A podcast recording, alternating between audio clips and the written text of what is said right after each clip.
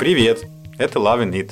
Сейчас вы услышите эпизод про виртуальную реальность. Кажется удивительным, но мы с Лилей верим, что устройства для ви ар и вообще виртуальная реальность станут для нас такими же ежедневными вещами, как мобильные телефоны. Уже сейчас ви ар-технологии вышли за пределы игровой индустрии и используются вообще в самых разных, порой неожиданных сферах. Но давайте обо всем по порядку. У нас в гостях Марина Миронович из компании Oculus. Привет-привет. Компания Oculus — это примерно самое большое и самое первое, что вы можете услышать, когда в ваше поле внимания попадает виртуальная реальность. Потому что это, мне кажется, самые известные очки виртуальной реальности. Это, я так понимаю, что куча софта связана с виртуальной реальностью. Это компания, которая когда-то уже достаточно давно была куплена корпорацией Facebook. Как известно, Facebook э, абы что... не покупает. Да, смысла нет. Марин, может быть, давай ты несколько слов про себя расскажешь? Кем что ты, ты разрабатываешь? Да, что ты разрабатываешь, кем ты работаешь, ну и вообще несколько слов про тебя. Я работаю разработчиком в Oculus, и я в основном разрабатываю все связанное с магазином Oculus Store. То есть так же, как есть в Android Play Store, Apple Apple Store, а в Oculus есть Store, где ты можешь купить, установить приложение, ну или просто установить. Этот магазин, он поддерживается кросс-платформенно, то есть мы его разрабатываем как на обычный веб-сайт, так и для телефонов. Также внутри в самих очках виртуальной реальности мы тоже поддерживаем этот магазин. То есть, если вы видите, если вы заходите купить какое-то приложение, то это будет работать тот код, над которым работает моя команда, в том числе и я.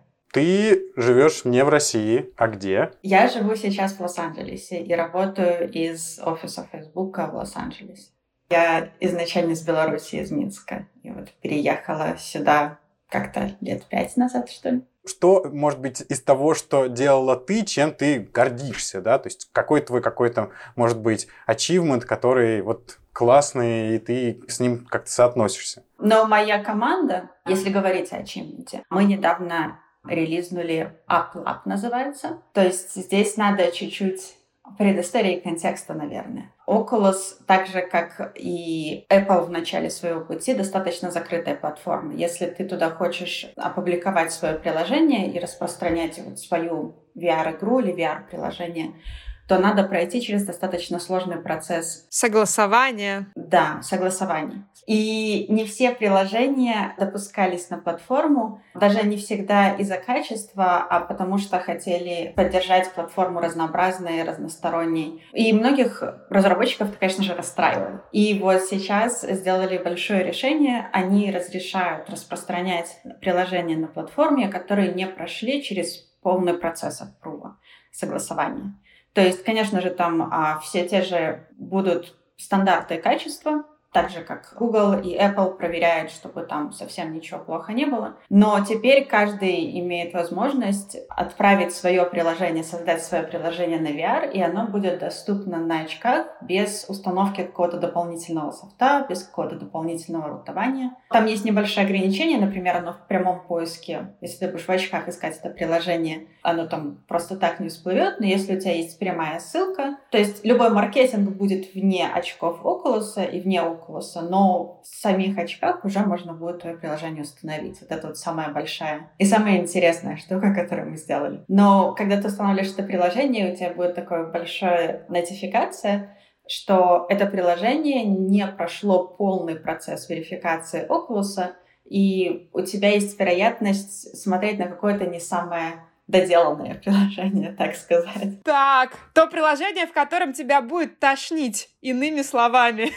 Вполне возможно. Это не обязательно, это будет плохое приложение, но плохие приложения могут попадаться в том числе. Понятно. Я, на самом деле, подготовилась к нашему сегодняшнему разговору.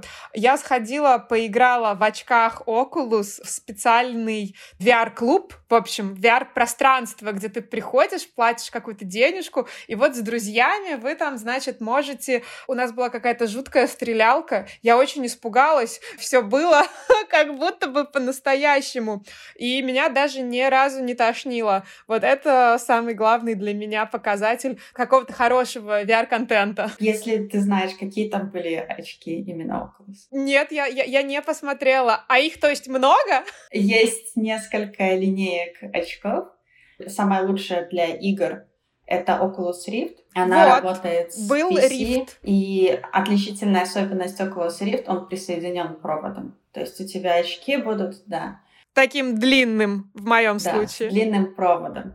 Он позволяет играть в очень хорошие игры, потому что у тебя есть игровой пи си, который за тебя будет запускать всю графику, а все рендерить, и, получается, очки уже просто отображают. Это в основном выбор геймеров, потому что как раз-таки игры-стрелялки это с пи си. И Rift, он уже был выпущен достаточно давно. По-моему, первый анонсировали в две тысячи шестнадцатом году, четыре года назад. А еще Oculus Go есть, который уже не поддерживается, но это были самые первые очки, которые которые позволяли быть внутри ви ар без подключения к проводу. То есть они, получается, все игры рендерили уже на самих очках. Немножко терялось качество картинки, но они были дешевые. И плюс тени, не было ограничения по движению за проводом. И сейчас самая горячая, самая лучшая линейка — это Quest. В прошлом году, в ноябре, был выпущен Квест два. Я не знаю, если он есть в России, если в него есть возможность поиграть, я очень-очень советую, потому что качество картинки внутри такой же, как Rift. Он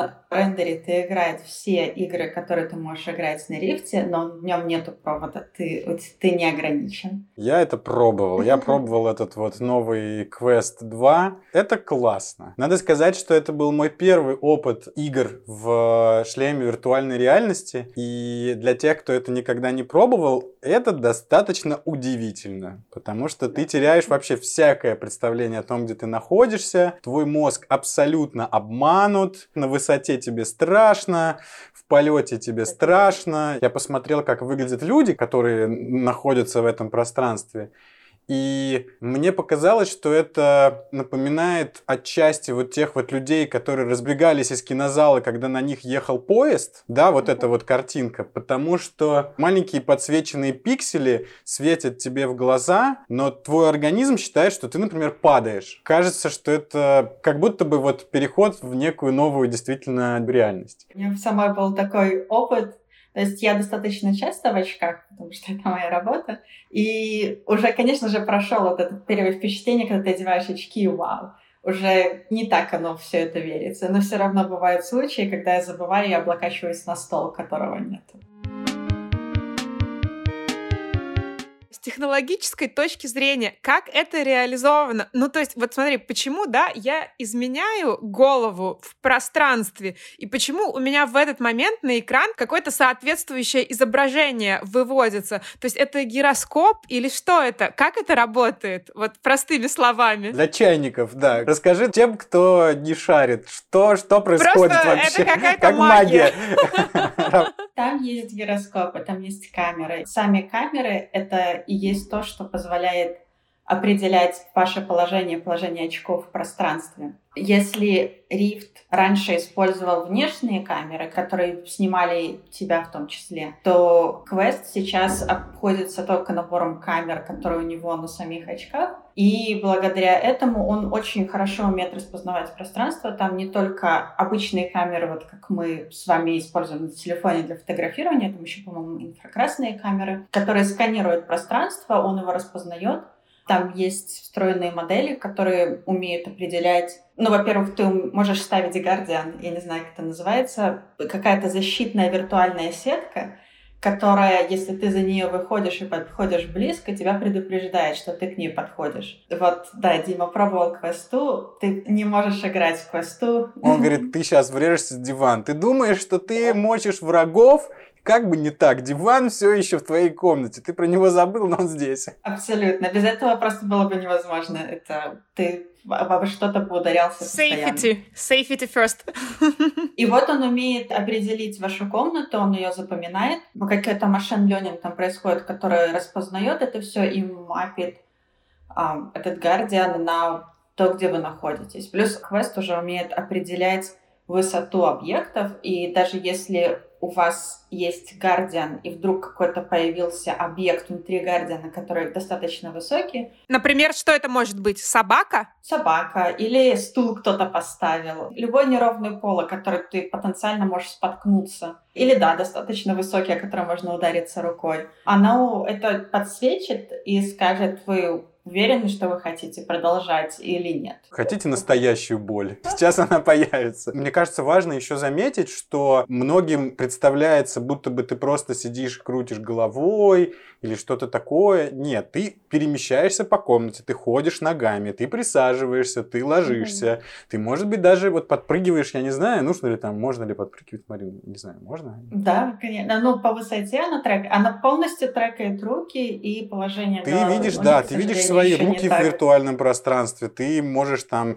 у тебя джойстики в руках, ты можешь что-то нажимать, какой-то там держать, если это игра, то ты можешь держать какой-то меч. В общем, это достаточно удивительно. И, например, mm-hmm. у меня товарищ и мой друг, который купил себе через какие-то суперсложные, потому что мало того, что это устройство, которое делает классно, но вместе с этим устройством я узнал, что в мире еще существует такая вещь, как дефицит на что-нибудь, и просто обменять деньги на вещь, которую ты хочешь, нельзя.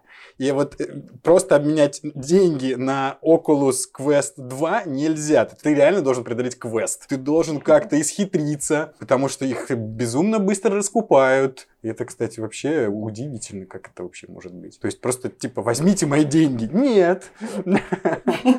Продолжая про моего друга, применение для этого конкретного человека было такое. Он никогда в жизни не занимался спортом, он любит компьютерные игры, ему очень нравилась концепция виртуальной реальности. Естественно, когда он купил себе очки, он сказал, что, блин, я тут вообще так впотею, так вообще мне это. Он купил себе утяжелители для рук, и он играет в утяжелителях для рук, и таким образом как бы вот занимается спортом. То есть он там что-то там дерется с какими-то монстрами. То есть мне кажется, что это... Это правда? Это стопроцентная правда, конечно, да. For real, прямо, возможно, это происходит прямо сейчас.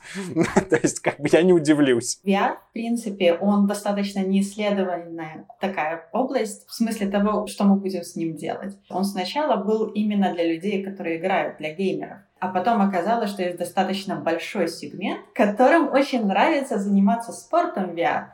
И такие игры, как Box ви ар, например, они пользовались достаточно большой популярностью, там ничего не происходит, ты просто, как в боксе, бьешь по груше, ну там не груши, специальные маркеры, под музыку.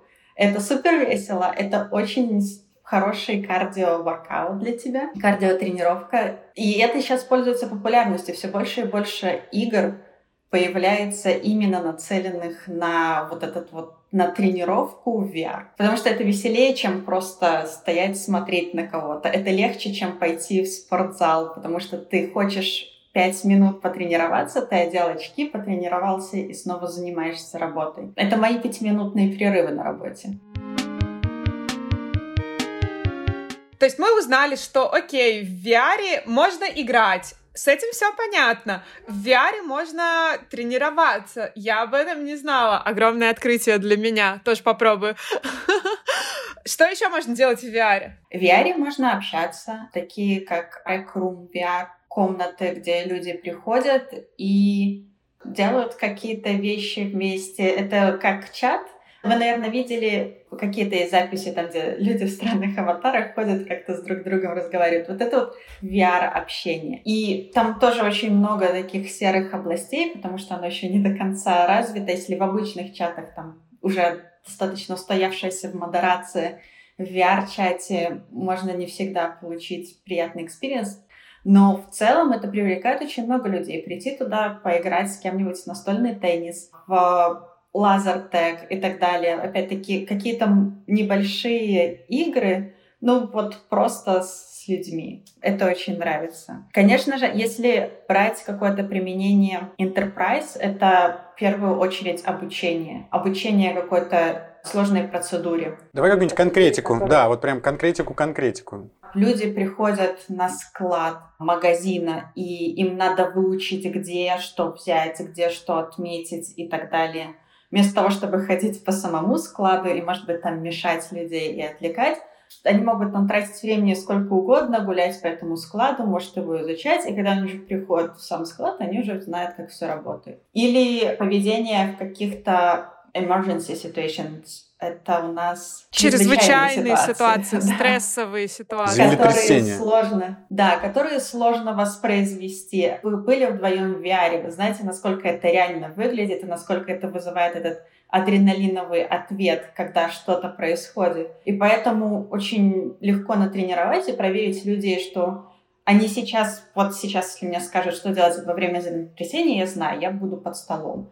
Но если землетрясение само случится, не факт, что я это сделаю, потому что у меня уже будет какая-то паника. В то время как в ви ар это можно приблизить как минимум к этому состоянию, уже что-то происходит, ты подашь какую-то панику и проверить, что человек все еще помнит, что ему надо отправиться под стол. Медицина, что там, можно всё, тренироваться хирургом? Всё то же самое. Есть даже, есть даже игра в ви ар-хирурге. Смешно, я не знаю, если вы смотрите Мармока, он показывал. Да, у них есть, я не знаю конкретику их применения, но в медицине ее тоже применяют. Еще одно применение ви ар, которое я не сказала, и которое было очень популярно с Go, это просмотр три дэ фильмов и, в принципе, эффект присутствия где-то. Ты можешь загрузить карту и сказать, я хочу постоять на площади в Бангкоке. И ты стоишь на площади, у тебя полностью есть окружение того, что происходит. Это круто. Это спасало меня во время карантина. Например, погулять по ночным клубам Токио, это было волшебно. Это почти так же, как и просто быть в ночном клубе. То, что я сейчас услышала, это... Это, конечно, в голове просто, да, не укладывается. То есть получается, что ви ар не только создает какие-то концептуально новые рынки, но и расширяет или, ну, меняет уже имеющиеся игры, корпоративное образование, да даже вот, как выяснилось, туризм. Просто вау! Какие приложения из вот тех сфер применений, которые ты назвала, сложнее всего разрабатывать? Или это некорректный вопрос? Нет, это корректный вопрос. Ответ вам не понравится, я, я не знаю. Потому что приложение в ви ар, там нету определенного технологии, как разрабатывать. То есть можно разрабатывать на Unreal, можно разрабатывать на Unity, можно использовать напрямую эй пи ай, которая предоставляет Oculus, если там надо подогнать какую-то производительность приложения. И это делают в основном разработчики, сторонние девелоперы, которые такие же клиенты для нас, как и пользователи, которые одевают очки. Я думаю, вряд ли у кого-то есть достаточно много инсайта по поводу того, какое из приложений им было сложнее разрабатывать. Мы уже на том этапе, когда они что-то разработали и отправили нам собранный вот этот пакет эй пи кей, чтобы мы это разместили у нас внутри на очках. Но самый популярный движок — это все-таки Unreal Engine, правильно? Вот э, если мы говорим про какое-то процентное соотношение, сколько на Unreal сделано приложений для ви ар, а сколько там на других каких-то платформах? Я не смотрела эту статистику, но из того, что я знаю, Unreal, он достаточно сильный, а, в смысле возможности того, что ты можешь сделать, но он еще достаточно сложный, и его надо учить, и там еще есть платная версия Unity. Он скорее такой движок для тех, кто хочет попробовать ви ар, как сайд-проект. Есть много историй о том, как какой-то разработчик написал что-то на Unity и как бы начал это распространять как ви ар-игру, и оно поехало. И люди играют в это, и оно становится популярным. А сколько людей вообще пользуются? Ну, я не знаю, можешь ли ты сказать про весь ви ар, это было бы классно. Но если не про весь, да, ви ар, то хотя бы про технологии, может быть, вашей компании. Я, кстати, наверное, скорее могу сказать про весь ви ар. Конкретное количество людей, которые используют, там такого числа нету, потому что, ну, во-первых, с ви ар очень часто случается такая же история, как с тем велосипедом, который вы купили, который стоит у вас в гараже, да, на котором вы чуть-чуть покатались. Или абонементом в фитнес-клуб, да. Люди покупают и не всегда постоянно и часто пользуются. Говорят, что будет очень большой рост ви ар. Там несколько миллионов долларов рост прогнозируется на следующие годы. А насчет того, как много людей используют, около семьдесят пять процентов американцев, они как минимум пробовали ви ар и были в ви ар. И в странах Азии, Кореи, Японии, там тоже очень-очень большой процент людей, которые в это все вливаются. К сожалению, вот Россия и Европа, скорее всего, из-за проблем с поставками, они пока не так сильно не догоняют. То есть, если только семьдесят пять процентов американцев, это, грубо говоря, там двести миллионов человек, да, пробовали, какое-то количество людей осталось, так как, как с велосипедом, ты говоришь, да? Но пробовали, это не обязательно пробовали, пробовали, в смысле, имеют девайс, это скорее... сходили и посмотрели, может быть, где-нибудь на выставке. У друзей у кого-нибудь на вечеринке попробовали. Это вообще, надо сказать, такая пати-пупер. Потому что если на вечеринке есть очки Oculus, то, скорее всего, все, что будут люди делать на вечеринке, это играть в очки Oculus. Это конкурент не только, как ты сказала, Лиля, значит, кому там, университетам, киноиндустрии и так далее, но в том числе алкоголю, наркотикам. Это тоже все теряет популярность, если рядом есть очки. Хотя, конечно, некоторые на свой страх и риск комбинируют, но это мы не, мы не рекомендуем. Вот, кстати, вы упомянули вечеринки, и это сейчас самые... интересный челлендж, вызов в пиаре, который есть, это как-таки сделать, чтобы человек, который одевает очки ви ар, не был отдельно от тех людей, которые вокруг него. Потому что, вот представь, мы с вами на вечеринке, и если я одену очки, я вижу что-то, вы видите, что я, со мной что-то происходит, но вы не знаете что, и вы не так сильно можете на это повлиять. Поэтому еще одна интересная все, как развивается ви ар, это эффект соприсутствия вместе, чтобы мы все втроем могли каким-то образом быть вместе и участвовать вместе в каком-то одном экспириенсе для нас. Хорошие примеры такого, это есть игра Archon, называется «Желудь». То есть, когда я один человек в очках, остальные люди на своих телефонах. То есть, я в очках играю за дуб, и могу там махать руками, что-то делать, а люди на телефонах играют за белок, которые пытаются у этого дуба украсть желуди. Таким образом, получается, уже там пять-шесть человек, они играют вместе, они в каком-то одном виртуальном пространстве. Другой пример тоже интересный, это Keep Talking and Nobody Explodes. Говорите, и никто не взорвется. Человек, который в очках, он минер, который разминирует бомбу. Он находится в каком-то помещении, у него есть бомба, он ее видит, только он ее видит. Все остальные люди вокруг, у них есть инструкция, как эту бомбу разминировать. Они ее не видят, но они знают, как это сделать. И всем надо вместе общаться, человеку надо описывать, что он видит, а людям надо пытаться найти, описать с инструкцией, что ему сделать. Опять-таки мы все вместе находимся в каком-то таком общем пространстве, и это тоже объединяет. В то время как, к сожалению, сейчас очень много игр, вот если вы физически вместе, но оденете очки, они вас скорее отдалят, разъединят, потому что вы хоть физически здесь, вы куда-то уходите в другое место, где люди, которые рядом с вами, не могут быть. Это очень интересно, надо осмыслить. Я поэтому и назвал это некой вещью, которая может испортить вечеринку. Даже не мог себе предположить, что корпорации, да, и разработчики об этом переживают. Ну, это логично, конечно. Давай поговорим про пласт, связанный с играми. Если говорить про ви ар с точки зрения людей, которые в нем работают, вот какие там есть...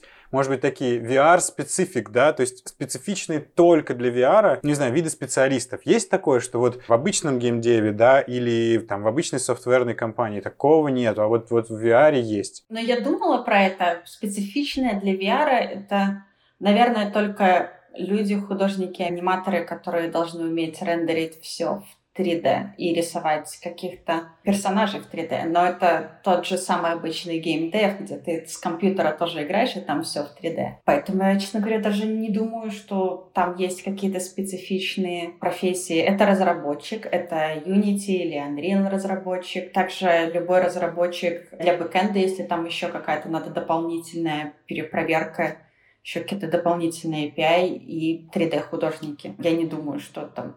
Я не заметила, для игр ничего специфического не нужно. Если мы говорим вот про технологическую часть, ну, то есть сами же очки, это тоже очень сложная, огромная работа, поколение за поколениями. Там работают, наверное, физики, да, то есть где еще в софтвер, наверное, в космических технологиях. И там, не знаю, в каких-то автомобилях, может быть, уже теперь. Здесь тоже кто-то такой есть? Или Там чисто все как обычно. Software, hardware и поехали. Самое специфическое, что может быть связано с ви ар, это оптика. Потому что она очень важна. Конечно, хорошие специалисты по оптике, они очень хорошо ценятся. Но это очень узкое направление, и их не так много. И я думаю, что они будут цениться среди других людей-конкурентов, которые разрабатывают ви ар, потому что это важно. Что это делает такой человек? Не очень понимаю, что значит по оптике. В очках есть линзы, и это не просто кусочек стекла. Они сделаны специально, чтобы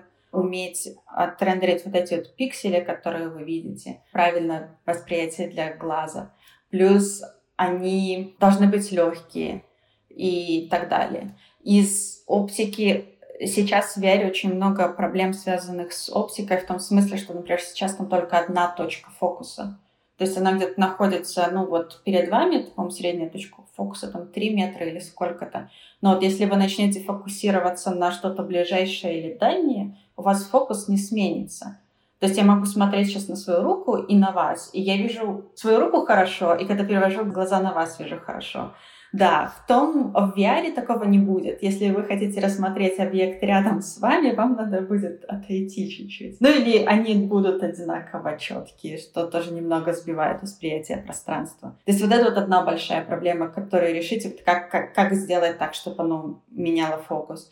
Другая проблема — люди с зрением не единичка, включая меня. То есть я, например, в ви ар в основном играю только в линзах. Есть какой-то интерфейс, который позволяет одеть очки на очки, но это сразу снижает уровень комфорта. Суметь разработать такую оптику линзы, которые бы позволяли людям с неидеальным зрением одевать ви ар-очки и получать такой же экспириенс, как и все остальные. Очки сами по себе, вес и как они выглядят, они закрывают весь обзор.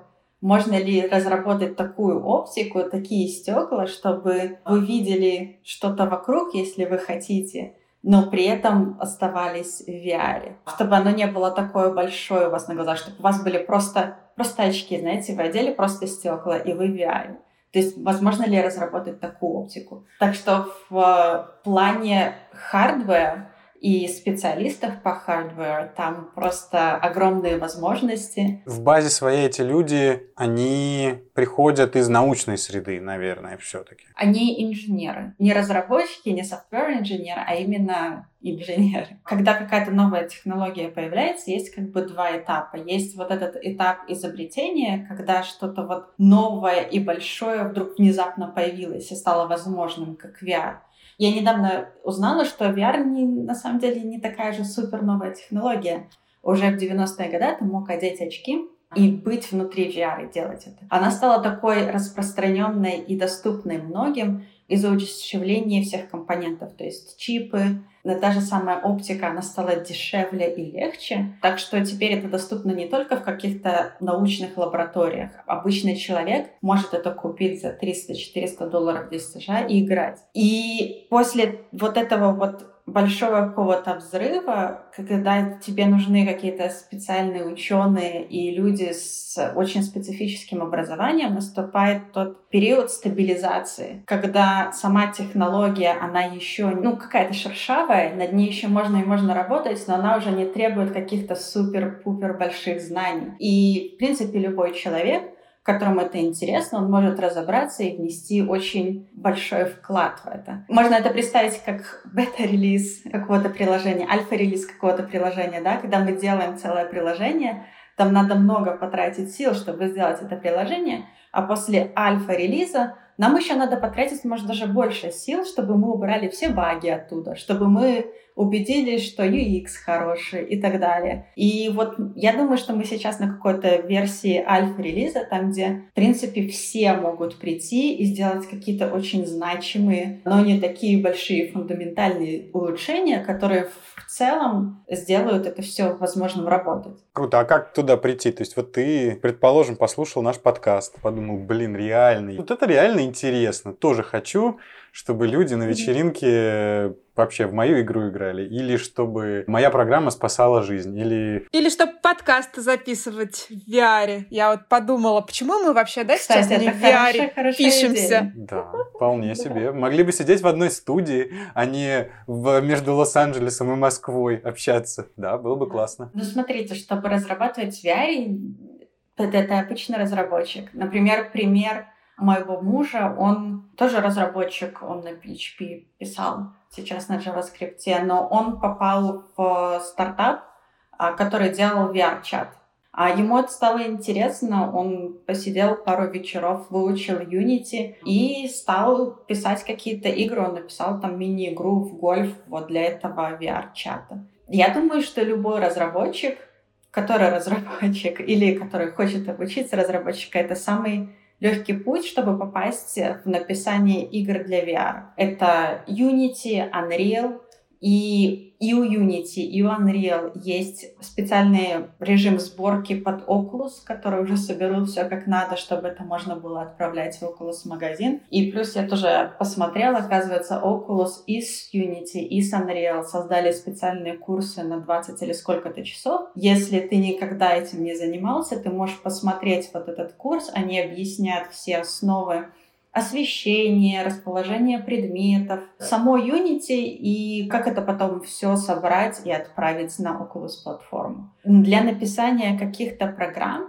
порог входа, он достаточно низкий, не знаю, то есть вам не надо быть в каком-то специальном месте, вы можете этим заниматься онлайн. И опять-таки, благодаря Apple App, теперь каждый может совместить приложение, вам не надо получать специального внимания от Oculus, которое, к сожалению, из-за того, что это делают люди, оно очень ограничено. Если люди хотят попасть не в разработку, а вот именно вот я хочу делать вот эти вот очки, я хочу вот делать что-то, писать для очков. Здесь сложнее. Ну, во-первых, это уже происходит в Фейсбуке, в самом Oculus, то есть это будет привязано к локации. И, скорее всего, это вряд ли будет какая-то удаленная работа, потому что если вы хотите работать с самим хардвером, вам надо находиться, где она находится. Потому что вы можете представить, любой новый хардвер, оно очень сильно засекречено. И любой какой-то лик — это большая новость, да, соответственно, здесь большая секретность. Вам надо будет просто находиться вот на этой локации, где оно происходит, чтобы иметь возможность запускать свой код там. Порог входа, он... Собеседование такое же, как собеседование в Фейсбуке, то есть все те же подходят... Примеры, если вы читали что-то про собеседование в Фейсбуке, это вот будет ваше собеседование в Oculus. Если вы идете на какую-то более специфическую область, то есть именно для ви ар писать какой-то low-level engineering, то, конечно, скорее всего, вам не будут так много давать каких-то задачек с CodeWars или с LeetCode. Может быть, будет одна или две, но у вас будут более специфические вопросы по конкретно той специфической области, которую вы будете разрабатывать, потому что все-таки это не generic engineer. Какие именно специалисты нужны? Я рекомендую просто открыть Facebook. Ну а, да, это, Джобс, лег... да, это и, легко. И посмотреть. Это легко найти. А есть у тебя какое-нибудь, ну, твое, может быть, личное, знаешь, такое представление для тех, кто еще не стал вот таким человеком, да, у него еще есть возможность чего-то поучить, и нужно действовать в каком-то смысле на опережение, то есть в две тысячи тридцатом году какие это могут быть люди, появятся ли какие-то новые специальности? Я вот, например, чтобы у тебя было время подумать, я вот, например, себе... представляю так, что если это такой новый вид развлечения, да, ну, например, конкурент кино, то тут должны быть какие-то, наверное, там, не знаю, специфичные сценаристы. То есть есть ли какие-то профессии, которые вот действительно могут еще здесь появиться с ходом времени? Как тебе кажется? И никто что не делает прогнозы на десять лет вперед, особенно в развивающиеся. Это, это очень сложно, да. Они будут неправильные. А если... говорить про какую-то перспективу в том, что вы делаете и на что учиться. Наверное, со стороны разработчиков, я не знаю, будет ли там что-то сильно меняться относительно там Unity и Unreal. Наверное, технологии, они останутся более или менее те же, будут просто чуть более отработаны. Но вот со стороны каких-то смежных профессий, как вы сказали, сценарист для ви ар-фильма. Вот этого, конечно, появится гораздо больше. Я ожидаю, будет какой-то специальный продукт-менеджер для ви ар-игры или для ви ар-приложения. Или э, специальные люди, сценаристы для ви ар-игры и так далее. Люди, которые пишут или работают с распознаванием картинки, потому что еще недавно, что Oculus и Quest два принес, это распознавание рук. То есть сейчас вам не обязательно держать в руках контроллеры. Quest может распознать ваши руки, и они будут выглядеть и работать так же. И вам ничего не надо дополнительное одевать на руки. Я, честно говоря, не знаю, кто работает над этими моделями и вот над вот этими распознаваниями, но я буду ожидать, что все больше и больше таких вещей будет добавляться, чтобы могло распознавать тело и что-то еще, чтобы ты мог как-то взаимодействовать с реальностью. Из продакт-менеджеров, как я сказала, это в ви ар очень много всяких челленджей относительно того, как ты взаимодействуешь со всем. Например, как ходить в ви ар. В смысле, я могу пройти размер своей комнаты, и все, но если я в игре, где мне надо бегать, вот как решить вот эту вот задачу? Как решить то, чтобы ты мог бегать бесконечно? И сейчас, опять-таки, очень много решений вокруг этого. То есть если есть люди какие-то, которые инженеры какие-то физические, может быть, они это могут решить. Может быть, это может быть решено какой-то математической моделью. Нерешенных проблем в ви ар очень-очень много. Марин, как тебе кажется, есть такое мнение, что это, в общем-то, такая некая игрушка, с которой наиграются. Pokemon Go, да? Вроде как классно, но это не становится, ну не знаю, например, тем же новым кинематографом, который просто все поменял. Лично тебе, потому что, понятно, прогнозы — это дело неблагодарное. Тебе кажется, что это все-таки что-то большое? Всерьез и навсегда? Да, это всерьез, это навсегда, или это веяние какое-то времени, и сейчас полеты в космос начнутся, и это всех перестанет интересовать? Я верю, что это всерьез и навсегда. ви ар, возможностей применения гораздо больше, и гораздо больше возможностей социализации. Например, если до этого было очень-очень много предсказаний, что ви ар — это игры. Вот. И это будет история геймеров. А все, кто хочет играть, они пойдут играть в ви ар, потому что в ви ар играть веселее. На практике оказалось все не так легко, потому что не все игры так легко портируются в ви ар. Например, Counter-Strike. Ты можешь иметь долю секунды реакцию, когда ты играешь в Counter-Strike с клавиатуры, но если в ви ар поиграть в Counter-Strike, оно все такое, ну, оно все такое неловкое, все такое неудобное, у тебя не получается хорошо целиться. И люди не, не то чтобы им нравится играть в Counter-Strike в ви ар. Вот. В то время как игра Beat Saber, одна из самых популярных игр в ви ар. Суть игры в том, что ты стоишь с двумя мечами и под музыку рубишь кубики. Как бы она ни звучала, ну, странно, под музыку что-то делать, кажется, очень узкая область применения. А она, казалось, нашла столько последователей. Люди делают это как кардиотренировка. Плюс ви ар сейчас добавляет все больше возможностей социализации. И ты не всегда можешь социализироваться. Ну, физически, да. Вот был карантин, год, люди не могли общаться ни с кем. А вот в ви ар, конечно, ты можешь созвониться. Но опять-таки, даже на созвоне, видеосозвоне, эффект присутствия все равно не, не такой близкий. В то время как в ви ар у тебя есть какая-то три дэ-модель твоего, три дэ-аватар твоего друга, и эффект присутствия уже ближе, уже веселее. То есть я думаю, что из-за того, что ви ар, он покрывает просто не одну область того, что людям интересно. То есть это и физические занятия, это и развлечения, ты можешь посмотреть тот же фильм. Это и какое-то обучение, если ты хочешь чему-то обучиться. Сейчас, наверное, не так много чего ты можешь пойти и обучиться в ви ар, но посмотреть запуск первой ракеты, пожалуйста, от первого лица тебе покажут, ты будешь просто физически присутствовать, как космонавты туда заходят, как взлетают. Мне кажется, что там очень большой потенциал.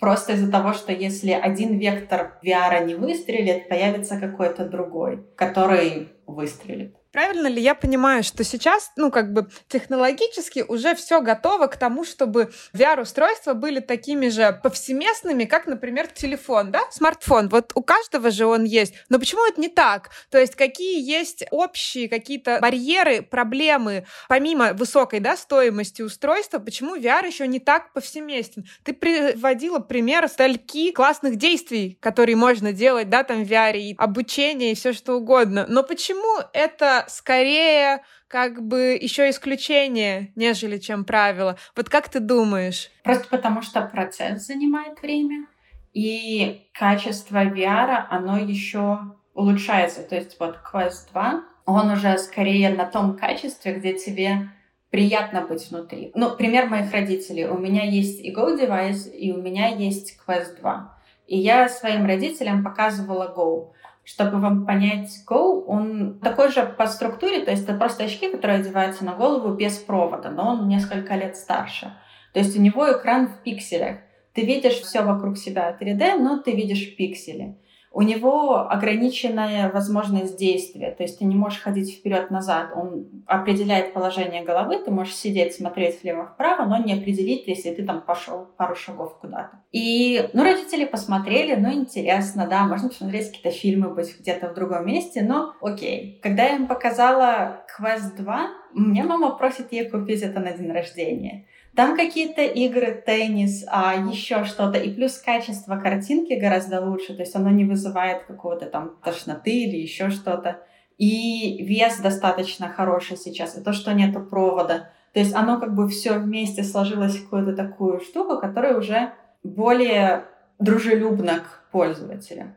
Дальше мы имеем тот биас, который был, что ви ар — это только для геймеров. Многие люди просто даже, может, и не знают, что там есть что-то, что будет им интересно. Как моей маме и моему папе, они не, они не геймеры вообще ни разу. И они бы, может, его и не попробовали, если бы я не сказала: вам понравится, вот посмотрите. И вот мама моя делала очки, и она такая: да, мне нравится. То есть очень большой процент людей, которые попадают в ви ар, это по рекомендации друзей. Потому что, когда ты смотришь на это со стороны, ну или там приходишь в какой-то клуб поиграть в ви ар, тебя обычно включат какую-нибудь игру-стрелялку, которая, ну, абсолютно не твоя. Я не люблю стрелялки. Я бы тоже, наверное, не пошла в ви ар. У меня Go лежал, потому что, ну, смотреть фильмы так себе, в рыбалку играть тоже мне было скучно. Во-первых, еще приложений стало больше. И теперь уже каждый может найти себе свою маленькую нишу того, что он хочет делать. Но отвечая на твой вопрос, почему не у всех он есть, потому что это инертный процесс. Rift был именно для геймеров.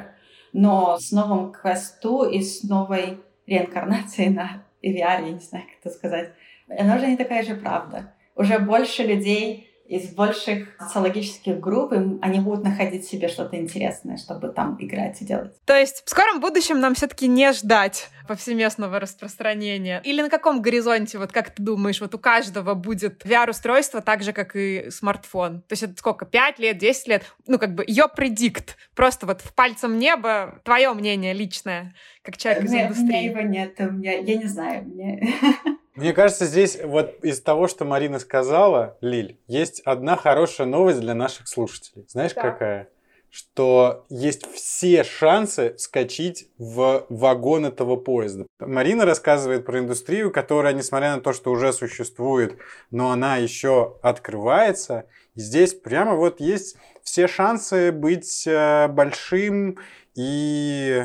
успешным, и попасть в один процент гораздо проще, потому что в нем еще не сто миллионов или не миллиард человек, да, как в кинематографе, а в нем все еще там миллион, не знаю, разработчиков и людей, которые работают в этой теме. И для слушателей, для наших, безусловно, это большой плюс, потому что не так уж много в мире информационных технологий таких возможностей, которые одновременно и уже понятно, что успешные, но еще есть возможность что-то в них делать. Мне кажется, что это классно. Это и есть мой месседж, почему я согласилась и захотела делать этот подкаст. Потому что даже если не работать вот в самом Oculus, а вот создавать именно приложение для Oculus, из-за того, что те устоявшиеся игры не так легко портируются в мир ви ар, там есть большое пространство для каких-то новых возможностей взаимодействия и каких-то новых сценариев, о которых никто даже не, не, не предсказал и не думал, что они будут возможны, потому что на Oculus есть игры от больших компаний,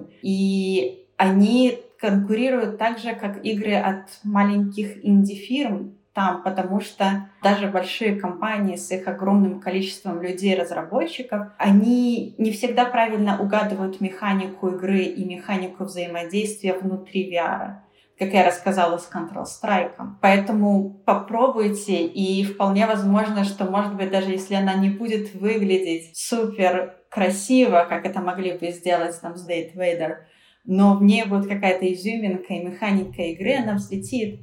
И у Oculus есть хорошая программа, Oculus Studios, и они, в принципе, взаимодействуют и помогают небольшим инди-девелоперам, если они видят, что у игры есть потенциал, они могут связаться и помочь. Так, так случилось с Beat Saber. Это начинался как небольшой стартап, в котором увидели потенциал, и вот в конце концов Beat Saber уже часть Oculus Studios, их тоже купили. Класс.